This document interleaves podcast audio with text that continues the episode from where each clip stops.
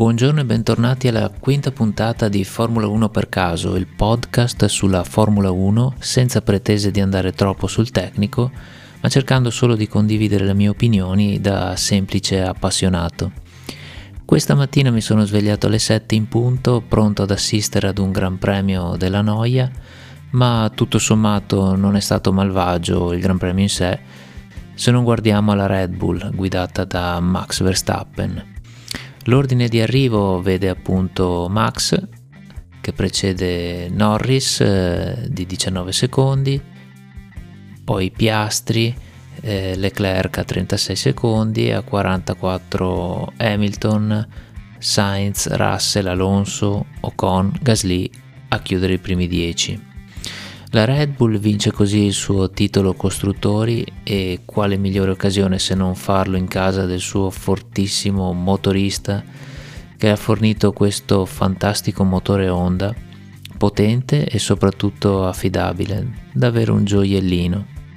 Ferrari nella pista forse più ostica del campionato riesce a fare una discreta prestazione e rosicchia a qualche punto la Mercedes, che ora si trova solo a 20 punti di distacco.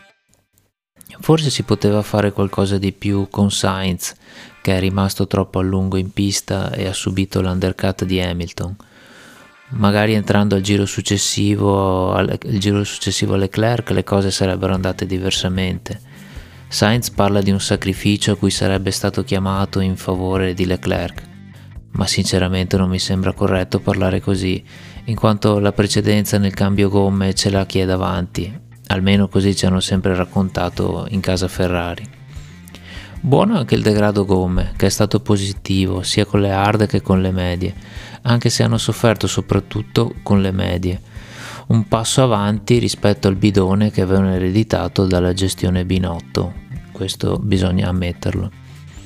Di Max Verstappen è inutile aggiungere parole, è partito patinando leggermente, ma si è difeso subito, prima contro Piastri, e subito alla staccata su Norris. Ha fatto le spalle larghe, come si dice. Aggiungiamo anche che Norris non ha mai il coraggio di sfidare Max nelle occasioni di incertezza, nel dubbio alza il piede e secondo me questo non lo renderà mai un campione di Formula 1, ma è un parere personale quindi potrei sbagliare, anzi sicuramente. Poi per Max è stata la solita passeggiata, anche se non ha dato due secondi al giro come a Spa, il distacco è rimasto umano, diciamo quasi un secondo. Buona quindi la gara di Norris che ha approfittato dello smarrimento del suo compagno Piastri e dopo una qualifica super si è ritrovata ad annaspare e si è dovuto impegnare per rimanere poco avanti alle Ferrari di Leclerc, ma forse aveva un assetto in meno da gara e ha pensato più alla qualifica. Poteva essere una strategia. Delle Ferrari abbiamo parlato, Resta solo la solita Mercedes che senza infamia e senza lode non ha fatto vedere nulla, se non qualche emozione nei duelli tra Hamilton e Russell, che si sono sfidati in qualche curva. Hamilton ha tirato fuori gli artigli questa volta, come a dire Ehi Ciccio Russell, stai al, suo, stai al tuo posto. Ah, piccola menzione per la Aston, che dopo le direttive tecniche è sprofondata definitivamente negli abissi. E anche Alonso inizia a dimostrare qualche segno di nervosismo, con i soliti messaggi radio che sono delle frecciatine ai suoi ingegneri in mondovisione. Insomma, sta tornando il solito Alonso. Mentre Stroll sta aspettando la pensione, a quanto pare. Ma non vi siete accorti che manca qualcuno? Eh sì, proprio Perez. Oggi Ceco ha avuto una delle peggiori giornate della sua avventura in Red Bull, riuscendo a sbagliare tutto. Alla partenza, per carità, è rimasto chiuso a sandwich tra Sainz ed Hamilton, danneggiando l'ala. Si deve fermare i box, ma al rientro commette una leggerezza da rookie e nonostante vedesse la fila indiana di macchine dietro la safety car, supera la linea della safety car in quest'ultima posizione. Ma sorpassa un paio di avversari. Quindi 5 secondi di penalità, ma poche curve dopo, alla ripartenza, c'entra all'interno curva il povero Magnussen, che si ritrova con la gara distrutta. Perez quindi rientra ai box per cambiare l'ala, scontando i 5 secondi per la safety car infringement, ma si ritira subito dopo perché l'auto appare inguidabile. Nel frattempo arriva la penalità per l'incidente con Magnussen E la scaltra Red Bull cosa fa? Sistema un po' la macchina e lo fa ripartire quasi a fine gara per poter scontare la penalità in pista e non doverla scontare al prossimo Gran Premio e o in un altro modo. Furbastri come sempre in Red Bull. Chi sarà quindi la, pres- la prossima seconda guida di Red Bull? Vedremo. Ah, piccolo aggiornamento.